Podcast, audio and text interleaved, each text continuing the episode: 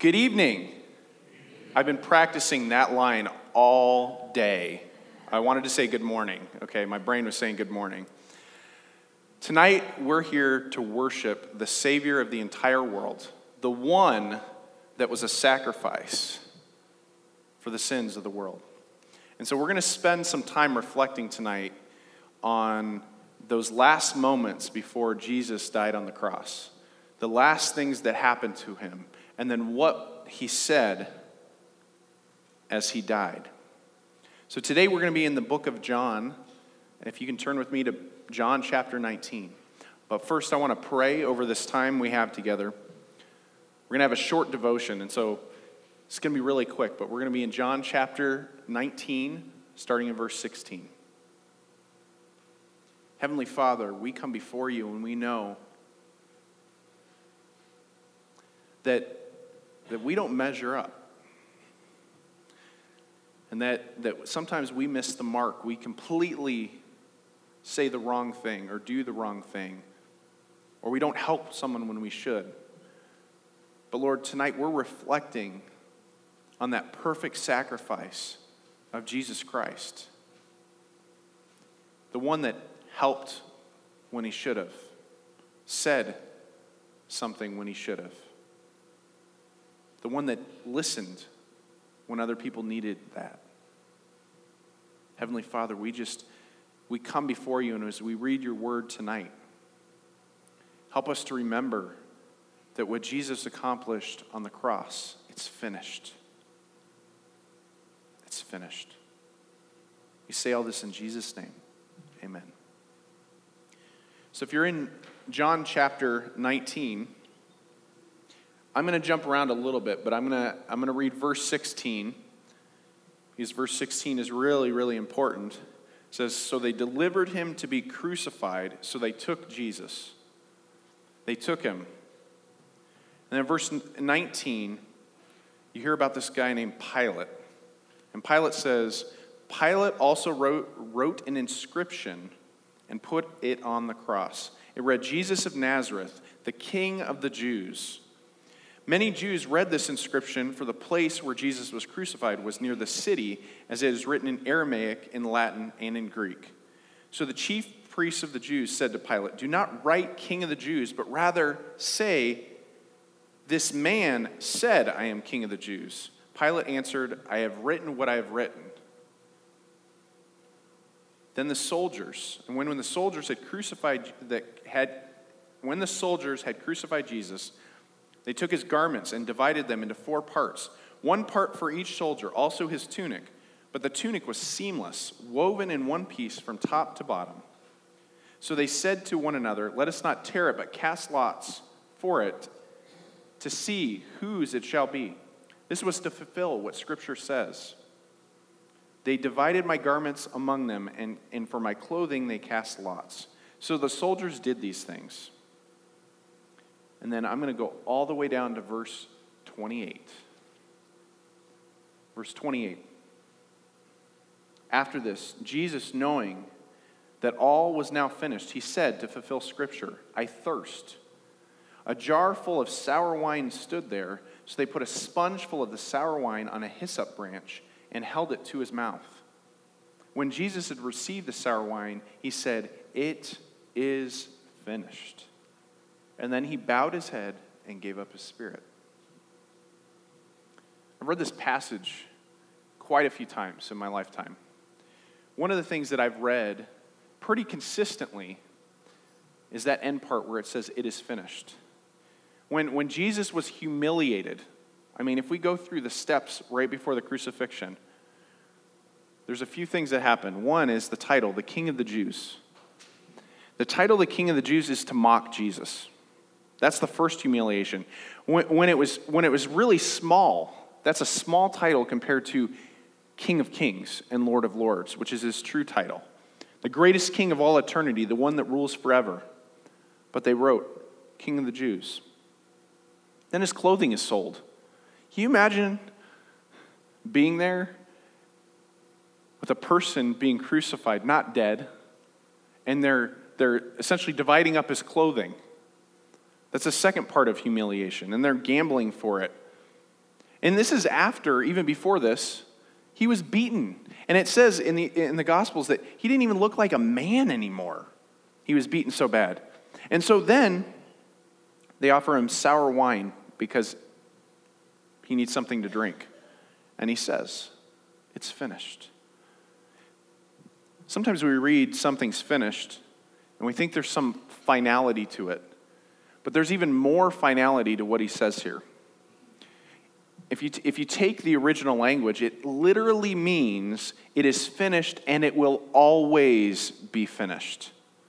It's the complete finality. The, the, there's nothing more that you need. So, what's finished? What's the it?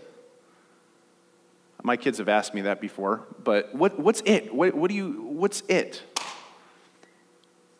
And it was the law that the Jews were held to. He fulfilled the law, it says in Scripture. It, he fulfilled the, the moment of the most hopeless moment in all of eternity the darkness on that day. He, he, he fulfilled the, the, the need before that to provide physical sacrifice for things that we did wrong. And it also was a cry of victory. It was a cry of victory. I love soccer. And when you go to some soccer games in Europe, when the game is over, people literally flail themselves on the ground because they're so excited it's over because they won the game. They're exhausted. And Jesus, right here, has the biggest victory cry.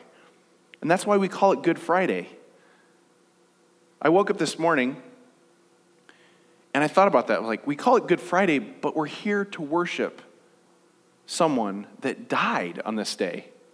We've come to a funeral and we say that's good. It's so backwards.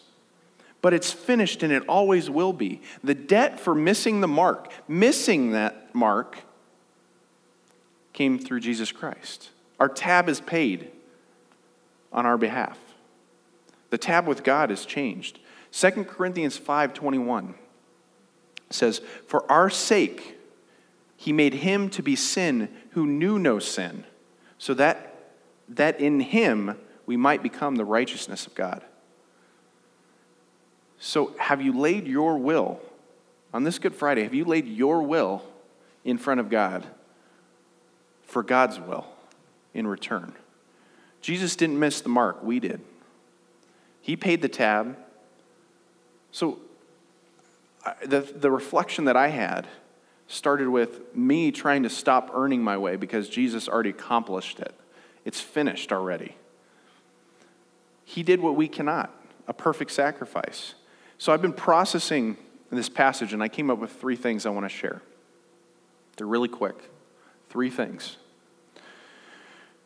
I think this applies to us a lot. When it says it is finished, one, I'll tell you a little bit about myself. I struggle to receive compliments. And I thought this was because I didn't want to be puffed up, but it's because I'm not resting in the reality that Jesus gave me undeserved favor. Because you don't want to, you don't receive a compliment if you don't think you deserve it, right? You're like, oh, that's weird. And, and he finished the grace I needed already. Maybe you need to hear that. Maybe you're hard on yourself. You're not gracious towards yourself, or maybe you're not gracious towards others. Whatever it is, there's got to be more grace in your life. It is finished. What you didn't accomplish and can't accomplish, Jesus accomplished on your behalf. His grace towards you and his grace towards others. So Jesus gives us the grace we need. That's something we need in life. That's what Good Friday is about. We have grace now as a result, this undeserved favor from God. And then the second thing, Jesus was cut off from God ever so temporarily, so I don't have to be, so we don't have to be. We have nothing to give. We come with empty hands. Imagine trying to talk to God about how good you are. You want to laugh really hard? You just come to God. Oh, I did these seven things. I helped these people. I did this. We've got nothing to give. And we have no way to have relationship with God until Good Friday when Jesus was on the cross. We need to come to Him with nothing because our works are nothing in comparison to His. It's finished. The time that we were cut off from God is finished. If you believe in Jesus Christ as your Lord and Savior, that you've confessed your sin to Him, it's finished. We can reach God. We can listen. uh, God actually listens to us. Jesus gives the relationship we need. So He's given us the grace we need, the relationship we need. And then, third, God loves us even though we bring nothing to the table. Jesus did it on our behalf. Jesus has taken what we have and made it infinitely more clean than it ever was. You know, when I was younger, I, I grew up in a family where my, my grandfather on one side was in the military, my uncle was in the military, and if you've ever been in a military family, they have these white gloves, white cotton gloves. So if anyone's ever seen a white cotton glove, be scared. So if someone puts on a white cotton glove and goes into your teenager's room and kind of tries to figure out if you've dusted, it's really scary. It's all in comparison because some people are we would call clean, some people we would call dirty. In reality, all of us when we come to Jesus Christ, he's pure, spotless white. And when Jesus died on the cross, that is, that is the way that he is able to present us to God as his bride, the church, spotless and white. It's finished. Our desire to be like God, we can't do it. Jesus accomplished what only God could so we can be cleansed. And, and I think we don't think about this. He gave us the purity we need. And we use the word purity in, in one way, but the reality is our whole lives were changed by the cross. We couldn't go before God if we weren't pure in His eyes. And Jesus accomplished that on Good Friday.